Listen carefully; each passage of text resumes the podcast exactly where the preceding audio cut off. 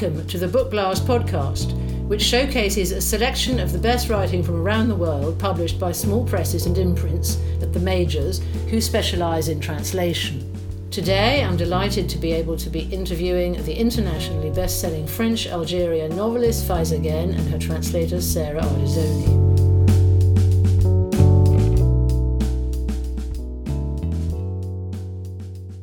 Your first novel, Kif Kif Demain, published in England under the title Just Like Tomorrow, sold over 400,000 copies when it came out and has been translated into 26 different languages. You were 19. What was your idea of a writer's life back then? Honestly, I had no idea of what uh, a writer's life and the idea of becoming a writer uh, didn't even, you know, uh, hit my mind a second. So and a happy accident for me to become a writer. I grew up in a in a area where uh, we don't even had uh, the idea of different um, uh, different ways to to go out. So for me, a writer was a very old person, white person, uh, a rich person. So not me. For how long had you been writing? Was your family supportive of your storytelling? Because you started writing at quite an early age, didn't you? I was a, a, very young child when I started to write. It's it was for me like you know a, a hobby. So they they were used to see me with a pen and write things, and sometimes my mother um, put this work, these stories, uh, in the trash. it was not a serious thing. It, it was like a, a child who is uh, drawing or, uh, you know, making puzzles.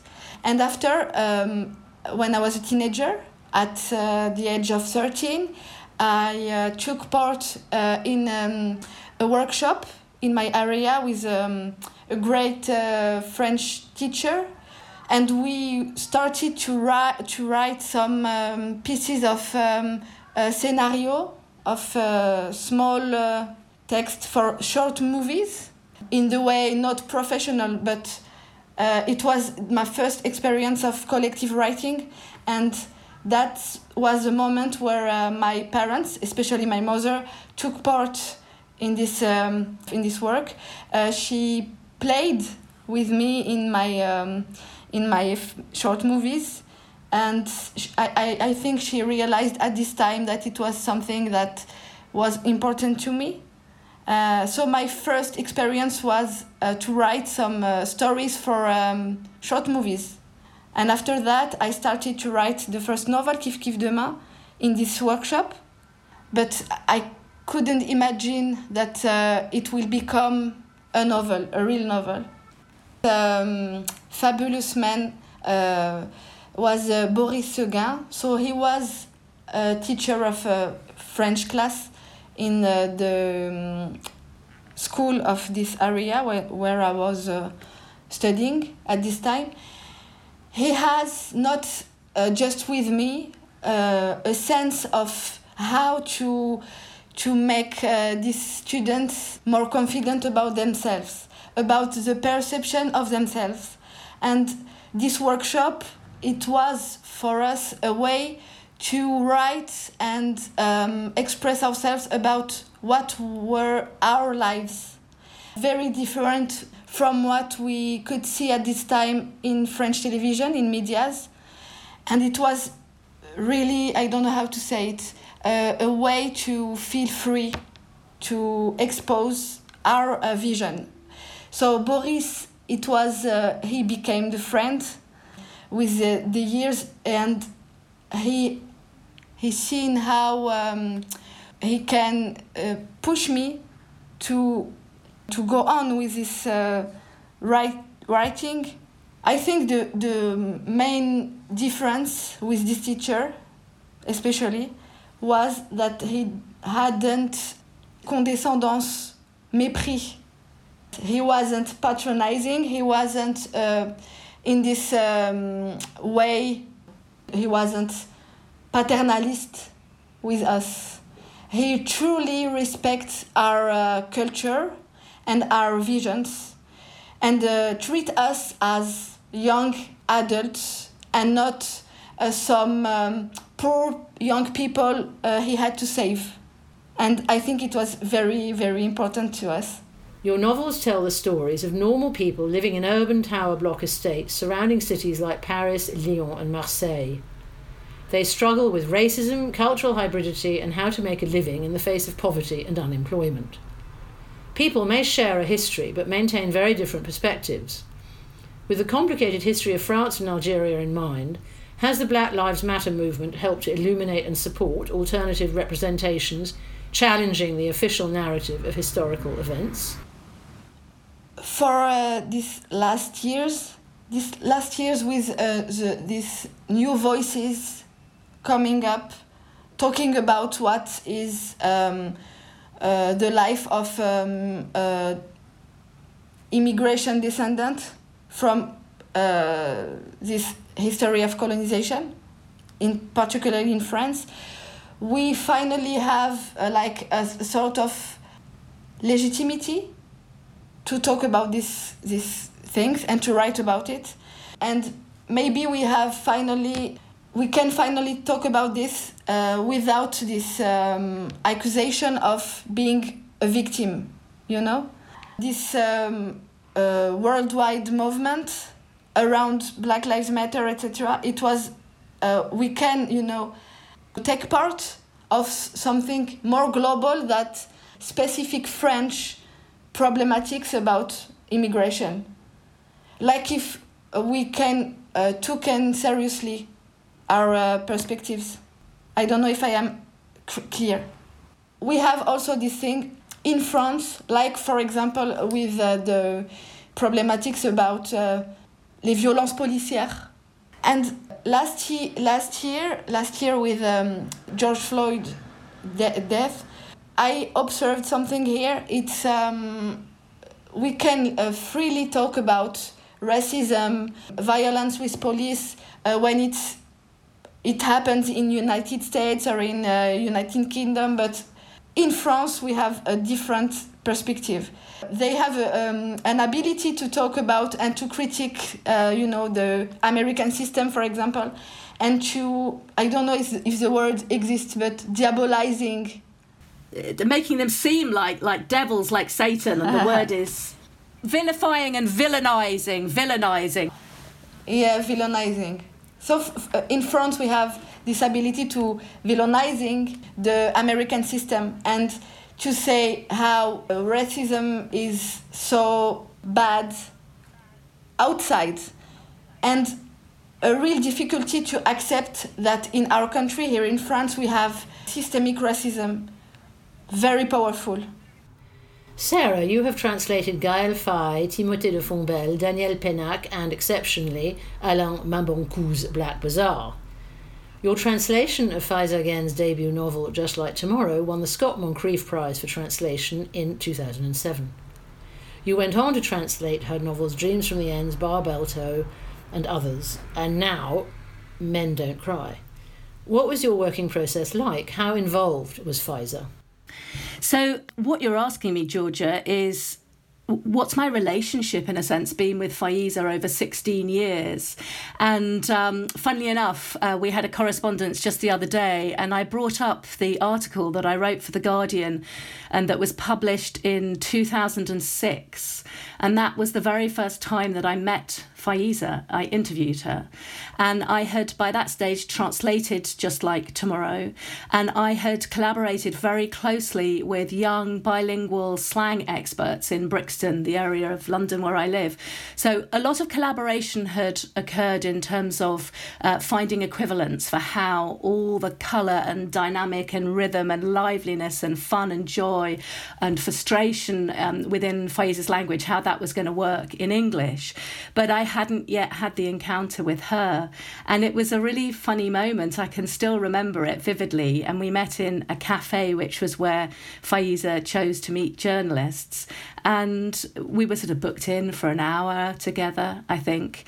And it was just this very uncanny encounter because I had been inside Faiza's head for months and months in this book that I just adored. That um, the very first time I read, I forgot to get off the bus and it went right to the end of the line because I was reading it with such joy. And I had so many questions for her and, and questions that could still apply back to the book because I think it was being edited at the time. So it was great. I could feed in all of that.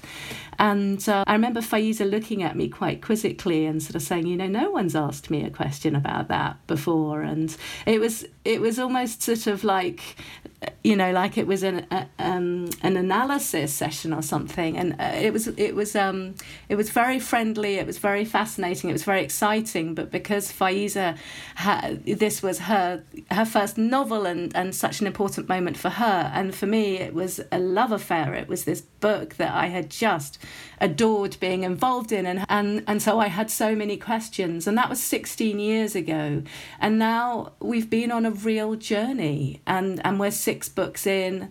And, uh, you know, just last night I was sending Faiza all sorts of questions for Discretion, which is the novel of Faiza's that I'm translating at the moment. And so the questions come much earlier, the impact on the English happens much earlier. We're in dialogue about a lot. For some commissions, they've come through English sources. So Faiza's written them for an English market in mind for some pieces that she's written. So it's about how we've we've grown and responded and evolved and and kept having fun and kept interrogating each other and where we stand and what the relationship means over that time. Faiza, in your latest novel, Men Don't Cry, we witness the ups and downs of a family through the eyes of Mourad, born in Nice to Algerian parents. There is mistrust of the receiving culture on the part of the parents and ambivalence with regards to the homeland on the part of the younger generation, Dunya, Mina, and Mourad, who end up following very different paths. How were these characters developed? For um, Don't Cry, my first idea was to explore this question of um, how you can be raised in the same social environment by the same parents with the same uh, a story and be so different and take some so different ways roads. And my first idea was two sisters so the characters of dunya and uh, and mina uh, like the opposite way uh, of living of thinking of and i had these two characters very strong and very opposed to each other. And i started to write and I like I feel I missed something and I needed the I needed another voice, an alternative voice of these two roads very um, opposite. So I need the voice of Mourad. I need this um, question in the middle, you know. This is Mourad, the main character, is the voice of the middle. Uh, and this, this question is can we imagine that there is a possibility to have a you know happy life and free feel free as an adult uh, in this um, uh, identity building um, but not necessarily have to cut to to cut the, the links with uh, our heritage and I feel that Mourad can be the one who respond to this question, who answer this question. It's for me when you gr- you grow up in France as descendant of immigrants, and especially for the Al- Algerian immigration, you have to choose. And I don't think it's the same thing in England, for example, because we don't have here. It's not. I don't know how to say it, but uh, le communautarisme. So you have to belong to one community it's the republic.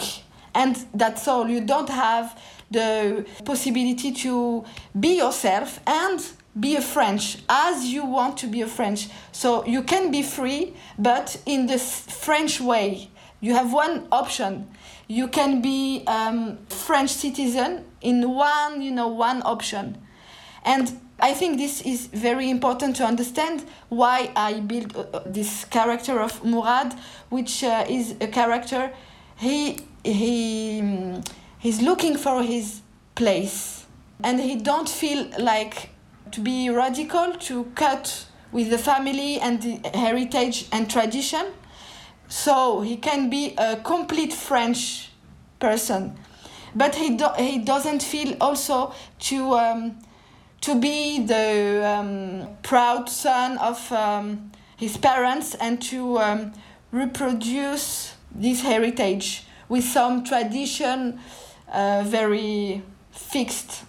What I was going to say is that, funnily enough, I think these issues play out in one of the questions that I've just sent Faiza, because there's a little phrase in discretion that I'm translating at the moment, and one of the characters has to pay an exorbitant rent of 850 euros a month for her studio that's 20 metres squared. But that's the price that you pay and the sacrifice that you make for living in, and Faiza's words are in intramuros, so inside the inner walls of Paris. And so what that means is that you're inside the peripherique and the rent is high and it involves paying sacrifices. And Faiza, because she's always so funny and quick to quip, says, you know, living extramuros, living outside those walls and outside the peripherique also requires sacrifices, just different ones. And what I'm asking Faiza is do we keep that as inner Paris and outer Paris, so it's just the geography, or is there also that notion of value judgment and a one story, the, the, the, the kind of tyranny in Chimamanda's words, you know, the tyranny, if you like, of the, of the one story? Is it that that's in Paris proper and that outside is in Paris improper?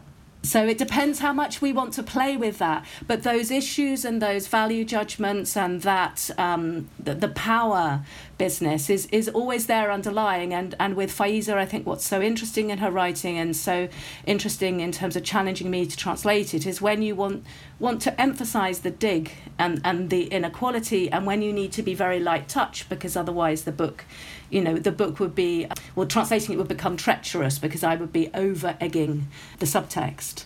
But, but so those issues play out there, and absolutely, I think Mourad is the character who, who attempts to find this middle way. He has a different trajectory anyway as a male in the family and not one of the daughters, although not for the reasons that you might necessarily expect. And he's a French teacher in the French system, dealing with a school in the banlieue, and uh, but living in the 16th arrondissement and driving a Swish car into work. So it's fantastic because he he bucks expectations, and and that's what Faiza always does.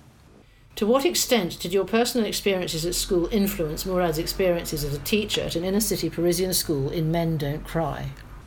I feel that Mourad, as a teacher for this, this first year of teaching in uh, Montreuil, in Paris banlieue, was like responsible of the question of the transmission in the book. And uh, myself as a student of um, school in uh, Paris banlieue in Pantin where I grew up in the middle of 90s I can I, I can feel what at this time the young teachers uh, coming from another uh, cities of France uh, province I, I, I'm still feeling how it was difficult for them to come and in these uh, places where they complete, completely ignore what uh, was our conditions of living. And it's like a very violent uh, shock. So that's the first part. I remember this uh, young teacher at this, at this time. And also, I have a very close friend, and he was uh, in my class for many years when I was, um, when I was in high school. And he, uh, at this time when I was uh, writing the novel, he was uh, experienced his first year as a teacher. And he was telling me how it was to follow the formation, I don't know the courses training. Of, okay. And i was so surprised to learn through his uh, his uh, experience how the teachers débutants beginners how these teachers are so um, j'arrive pas à le dire en anglais je suis désolée. Je veux dire qu'ils sont livrés à eux-mêmes. No support. Je pense que la formation pour devenir euh, professeur est très insuffisante It's inadequate. It's inadequate training to get those young teachers up to scratch. Yeah. You, uh, I, was expecting, uh, I don't know that maybe the psychological part was important in the in this class to become a teacher uh, at the IUFM. It's the institute to to form uh, young teachers, and especially the teachers who goes to uh, these uh, areas and these schools, particularly because the public in these schools is specific. So you have to. It's not only theory. So his this friend wa- was in at this time in his first year of uh, teaching, and he was telling me about how how he was feeling in front of his new um, students, these young people, and he felt all the things he learned at school disappear totally. He has to be a new person, you know, and it inspired me a lot. How you build like a new character to be an authoritarian person, a credible teacher in in their eyes. It's so inspiring to hear that from you, Faiza. And also, after I'd translated Men Don't Cry, and long, long after you wrote it, there's now this film, La Vie Scolaire.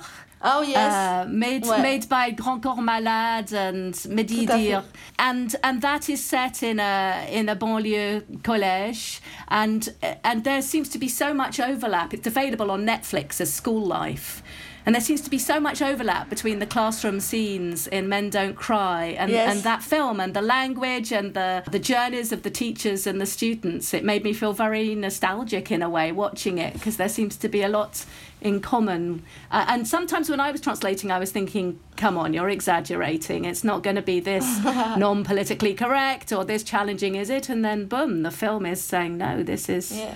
this is the real deal. Ça me fait penser, j'aimerais ton aide Sarah parce que c'est un peu compliqué pour moi de l'expliquer en anglais. Mais pour moi, So Faiza would like to say in, in English now because it's a little bit uh, complicated. Sorry, to say in French because it's a little bit complicated to explain in English. Ce que je voulais dire sur le, la question de, de l'expérience des nouveaux professeurs qui enseignent en banlieue, c'est aussi So what que... Faiza would like to say about the experience of the new teachers who find themselves teaching in the banlieue, c'est que finalement, certains ont moins de vécu que leurs élèves qui ont 13 euh, ans en face d'eux. Moins de, de, de conscience de la réalité sociale qui nous frappe. So what happens is that some of those teachers have less lived experience, less awareness of, of, of what's going on than the 13-year-olds who are sitting in front of them. Je crois que c'est quelque chose de, de fondamental qu'il faut comprendre. And that was uh, that's why when I talk talk about uh, Boris Seguin, uh, my uh, my teacher um, at this time in this workshop, I felt like it was the first time I had in front of me a teacher who can maybe understand what I live, what I was living at this time, and it was very very important.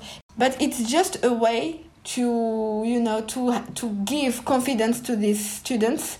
I mean, just by explaining to to them that for example her their um, i don't know their uh, original language for example arabic for me uh, has the same value that the french language. That i don't know uh, uh, algerian writers or whatever even you know the stories your mother told you when you were a child it's also you know it's uh, important as important as english stories or french stories it's just that you don't have we don't have a culture more uh, respectful.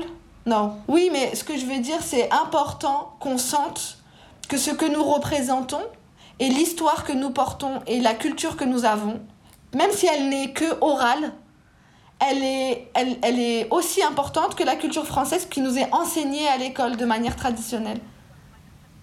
So it's about so, validation and affirmation, isn't it? And saying that your culture, even if the stories in it are oral, uh, even if they're not written down, they are as important and r- deserve as much respect um, and place as as as the other stories you're learning about through French language.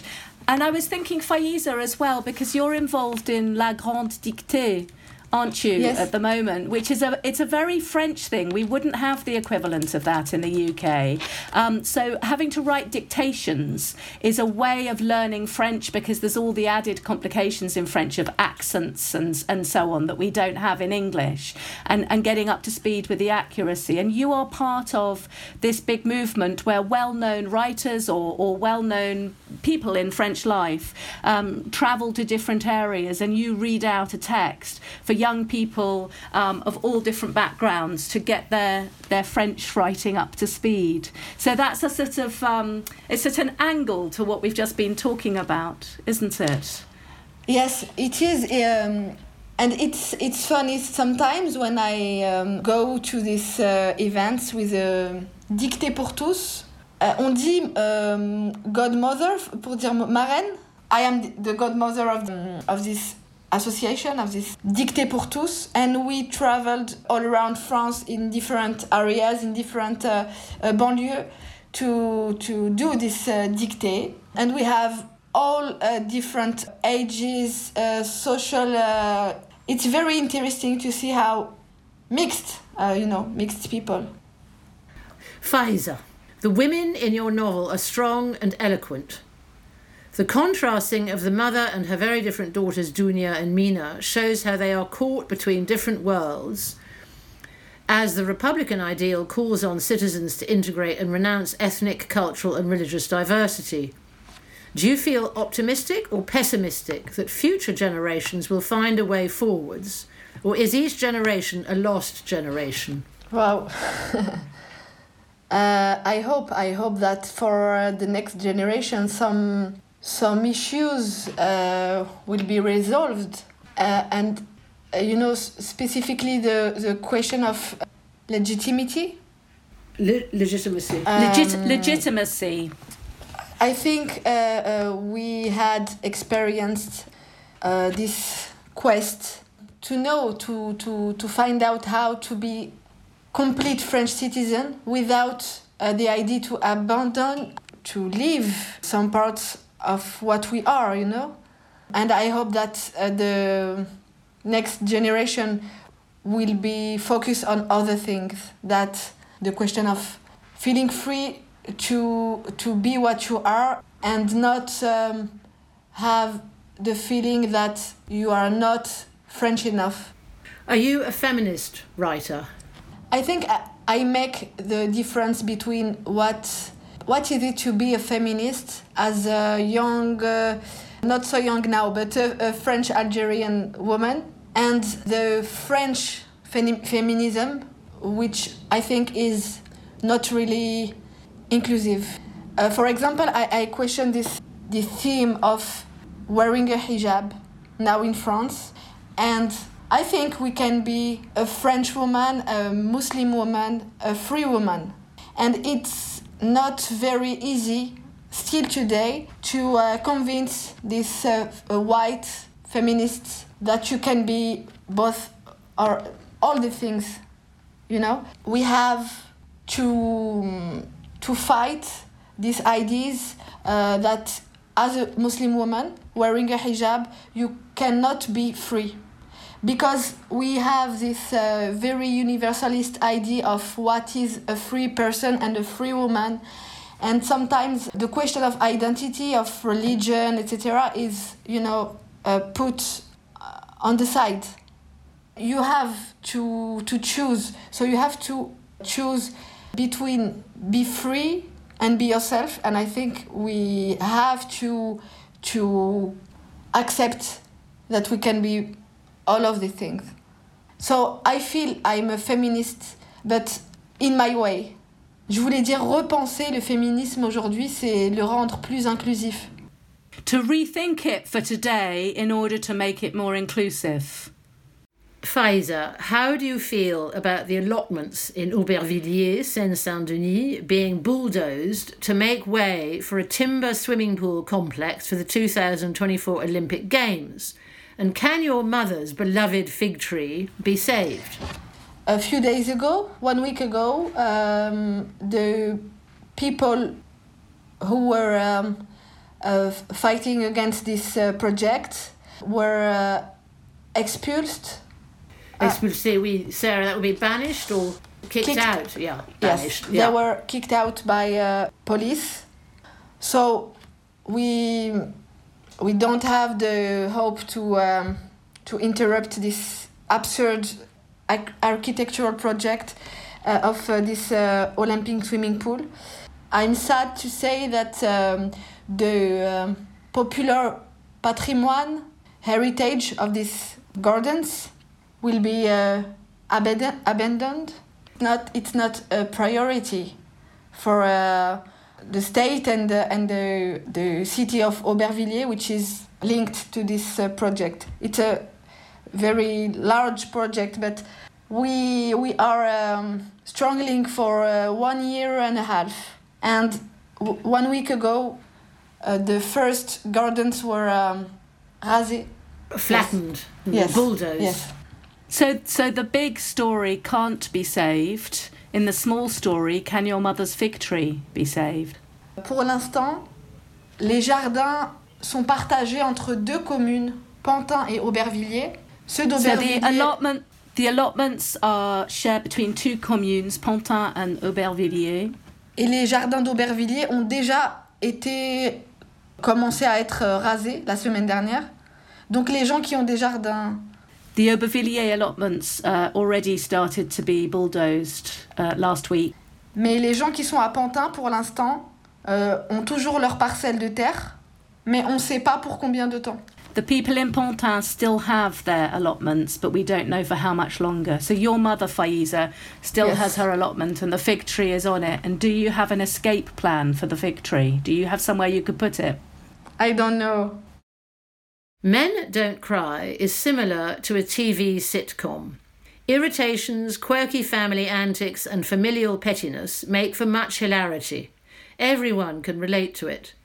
Tell us about some of the TV shows or films you have written or directed or both. I had the, the chance to to take part in some uh, several projects of um, movies for cinema and also TV shows, especially one this year, which uh, will be titled Oussekine, like the name of uh, Malik Oussekine, which was a French student, Algerian French student. He was the first young man. um beaten by police to death in uh, 1986 and it was the first very huge police violence affair in France and it was like something uh, this political event like divided France in two parts and it was the first very huge and mediatic affair about violence with police so we we've written um, four uh, episodes for a mini series, mini show for uh, next year. Next year in uh, the broadcast of Disney Star for Europe. So it's a huge project, and I feel very very grateful to be part of it. It's a huge subject, and of course, there are many angles and perceptions. Uh, le film Les Misérables was a very very great great movie uh, to talk about the feeling of these young people in banlieue. So you, it's a great film for expressing the way in which young people in the banlieue feel marginalised. In in Les Misérables, uh, I noticed that we have a different point of view. So you have the we we are with the policemen, uh, we are with the young people, and with uh, the other uh, references, adult references in the in the area. You have um, all these point of views as it it's uh, you know equal.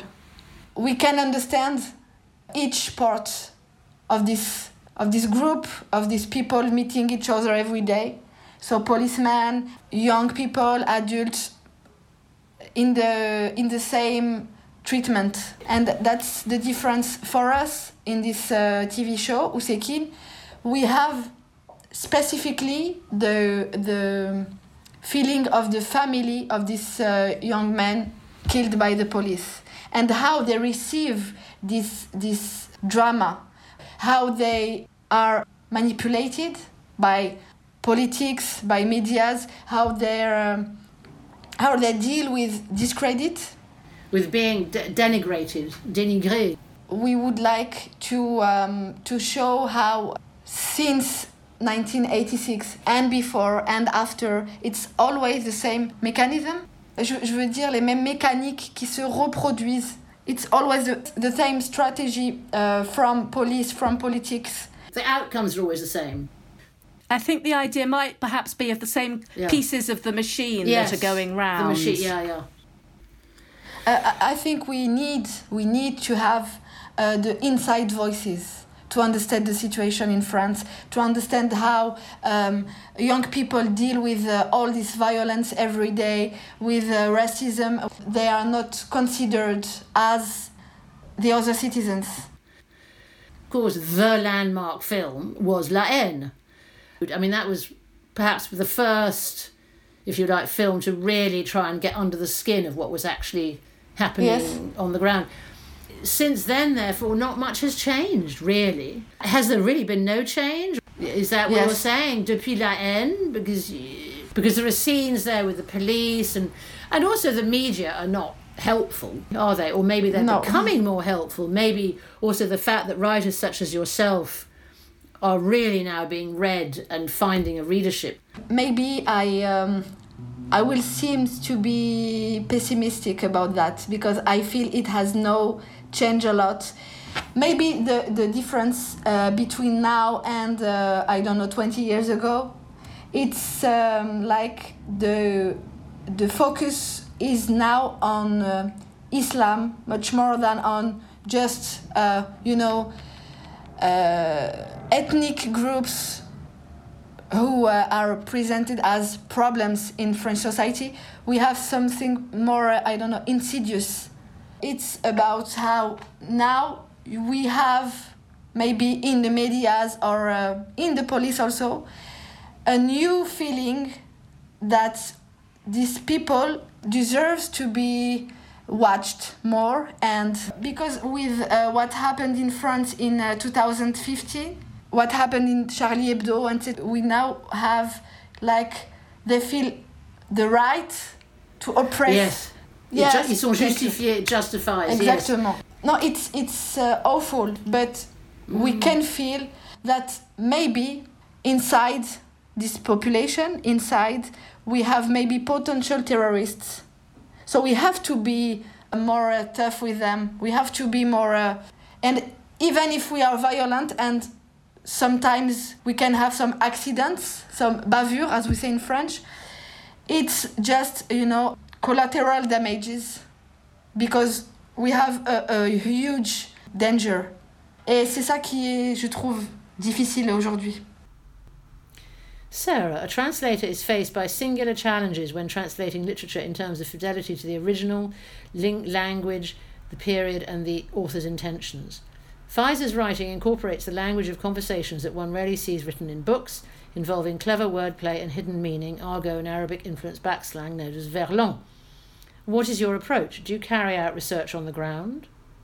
Well, you better carry out research on the ground. That's the whole fun of translating Faiza, and it's it's sort of strange because I'm uh, Faiza is now the age that I was when I first met her, um, and so you know, and I'm now 16 years older, and of course with lockdown and everything, it hasn't been possible to sit on top of an under two bus and and tune in to all the dialogue of of young peeps, um, but I have um, had a lot of collaborations over time in terms of translating the slang, and Faiza and I, I think there's a, um, a sort of synergy in terms of the way that we love colloquial language and we love trying to capture on the page the way that people talk, as a way as opposed to the way that conventionally they should be thought to be scribed on the page. So it's capturing that orality and, and getting it down, and so that someone reading it immediately hears the voice. I think that's something that fires us both up. And so in the past, I've worked a lot with Live magazine in Brixton by young people, for young people, 12 to 21 year olds um, across Lambeth, Lewisham, and Southwark.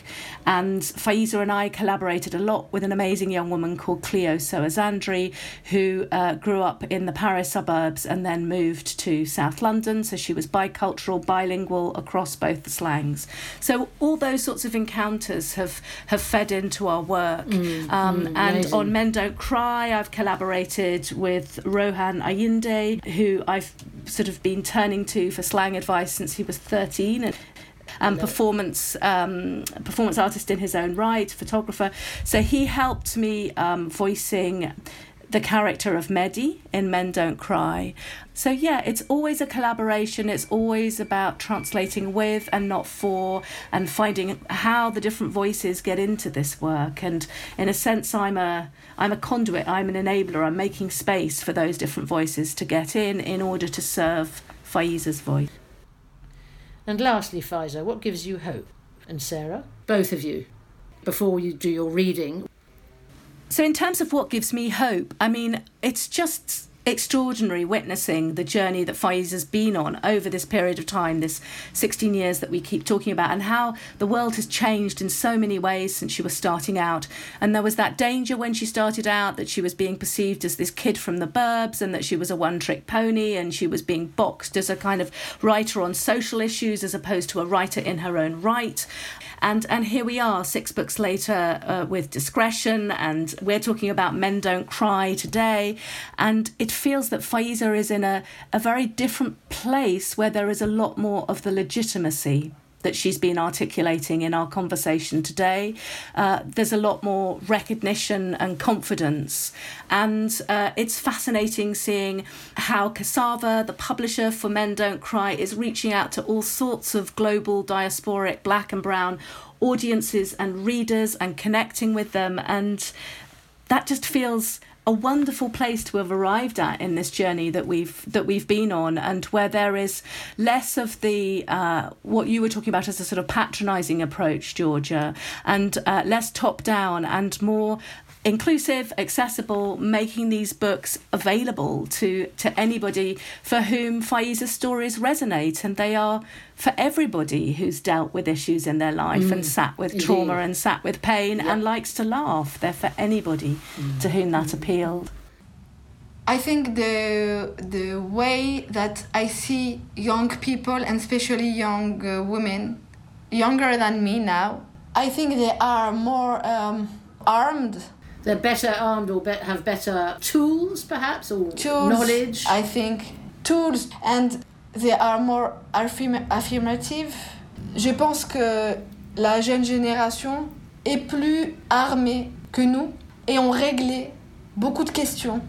I think the young generation is better armed, better equipped than we are, and that they have resolved more debates, more matters. They've settled more issues than we have. Mm. Could you please finish this wonderful interview with a joint reading in French and then English that exemplifies the essence of the voice and style of Men Don't Cry? Pour les traditionnelles vacances de juillet en Algérie, malgré les 30 kilos de bagages autorisés, on se retrouvait toujours en excédent. Chaque année, elle trimballait une tonne de cadeaux et à la pesée, elle jouait l'étonnée. Yeah 13 d'excédent, c'est pas vrai? Votre balance a un problème. C'est impossible. Quand j'ai pesé mes valises à la maison, ça ne dépassait pas. Madame, vos valises sont tellement lourdes que vous auriez pu y mettre un cadavre. Dis-moi, mon fils, tu fais des blagues, c'est bien. Tu es algérien, toi, non? Non, madame, je suis français. Tu es sûr que tu n'es pas d'origine berbère? Tu ressembles à un kabyle. C'est pas la première fois qu'on me fait ce coup-là, madame. Ça ne vous évitera pas de payer l'excédent. C'est au guichet sur votre droite, près du bureau de change. S'il te plaît, mon garçon, tu vois, ce sont des petits cadeaux pour la famille. Des slips, des jupes, des déodorants. Je ne peux rien faire. L'autre fois, à ta place, c'était une jeune fille, une Marocaine. Elle nous a fait passer les valises sans payer. C'est interdit normalement. J'obéis aux ordres. J'obéis aux ordres, hein oh, avec une mentalité pareille, je suis sûre que des gens de ta famille ont torturé des gens de ma famille. Je suis professionnelle, madame, je ne fais que mon travail. C'est pas gentil. Faire payer les gens, ce n'est pas un travail, hein Je suis désolée, madame, sur votre droite. Droite Extrême droite, oui Raciste De toute façon, quiconque n'allait pas dans son sens était forcément raciste. Mon père lui fit des lui filait des coups de coude discrets. Tais-toi, tu te crois chez le marchand de fruits et légumes? Arrête de négocier, on va payer. Tu me fais le même cinéma chaque année. Ma mère avait fini par abandonner, et tandis qu'on se dirigeait vers le guichet pour régler notre excédent, elle a ajouté un Fou à voix basse, comme elle en avait l'habitude. Elle passait tout l'été à distribuer des cadeaux, des vêtements, des flacons de parfum, des paires de chaussures, des jouets pour les enfants, tout ce qu'elle avait pu amasser en faisant les marchés chaque week-end durant des mois. Parfois, alors qu'elle avait déjà tout donné, quelqu'un que nous n'attendions pas nous rendait visite. Affolée, elle se précipitait dans la chambre et piochait dans nos affaires personnelles. Maman, t'as pas vu mon maillot de foot? Cherche bien, il doit être dans la valise bleue. Euh, Tu parles bien du maillot de l'équipe qui perd tous ses matchs. Maman, tu sais pas où est passée ma robe mauve? Tu es sûr que tu ne l'as pas laissée à Nice? De toute façon, cette robe te rend grosse. Où est ma chemise rayée? Laquelle, Abdelkader? Elles sont toutes rayées. Mon père lui reprochait de partir avec des valises pleines à craquer et de rentrer une main devant, une main derrière. C'était son expression. When it came to the July rituals of our holidays to Algeria, we always ended up with excess baggage, despite the 30 kilo luggage allowance. Every year, my mother would cart along a ton of presents and then put on a show of surprise at the weigh in. Yeah, 13 kilos excess? I don't believe it. There's something wrong with your scales. That can be right. My suitcases weren't over when I weighted them at home. Madame, your suitcases are so heavy you could have put a corpse in them. So you like to make jokes, huh, my son? That's a good sign. Tell me, you're Algerian, aren't you? No, madame, I'm French. Are you sure you don't have Berber ancestors? You look Kabyle to me. This isn't the first time someone's tried that approach, madame, and it won't get you out of paying the excess. You need to go to the counter on your right by the Bureau de Change. Please, my boy, look, there are. These are just small presents for the family skirts, deodorants, underwear. There's nothing I can do about it. Last time, it was a Moroccan girl in your place, and she let our suitcases through without making us pay. It's against the rules, I'm afraid. I'm simply obeying orders. Simply obeying orders, eh? With an attitude like that, I bet members of your family tortured members of my family. I'm being professional, madame. I'm just doing my job. But it's unkind. Making people pay isn't a job. I'm sorry, madame. To your right, please. Right? Far right, yes? Racist. Anyone who didn't agree with her was automatically a racist. My father nudged her with his elbow. Be quiet! Do you think you're at the fruit and veg stall? Stop haggling! Let's just pay! Why do you put us through the same song and dance every year? My mother eventually gave up, adding the habitual Tfu! Under her breath as we headed over to the office to settle our excess baggage bill. She would spend the whole summer handing out those presents clothes, bottles of perfume, shoes, toys for the children, all the items she'd managed to stockpile from doing the mark- markets weekend upon weekend, month after month. Sometimes, when she'd already given everything away, we'd receive a visit from an unexpected guest, prompting her to rush into the bedroom in a panic and grab something from our belongings. Maman, have you seen my football shirt? Have another look in the blue suitcase. You're talking about the shirt for the team that loses all its matches, yeah, right? Maman, do you know where my um, purple dress went? You're sure you didn't leave it behind in Nice? Anyway, it makes you look fat. Where's my striped shirt? Which one, Abdelkader? They're all striped. My father gave her a hard time for setting off with suitcases full to bursting and returning home, as he put it, without a stitch on our backs.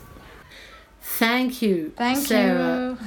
and Faiza. What a wonderful interview. So, Men Don't Cry by Faiza Guène, translated by Sarah Ardizzone, is published by Cassava Republic Press and is available from online outlets such as Waterstones, Foyles, Daunt Books, Hive, and Bookshop.org. An interview with the publisher Bibi Bakare Yusuf and a review of the novel can be read online at the Book Blast Diary. To buy Men Don't Cry from your local independent bookseller, you can find your nearest store by visiting booksellers.org.uk forward slash bookshop search. This podcast is brought to you by Book Blast. For more bookishness between episodes, visit online journal The Book Blast Diary or find us on Twitter at Bookblast. Special thanks again to author Faiza Guène and translator Sarah Ardizzone for their time.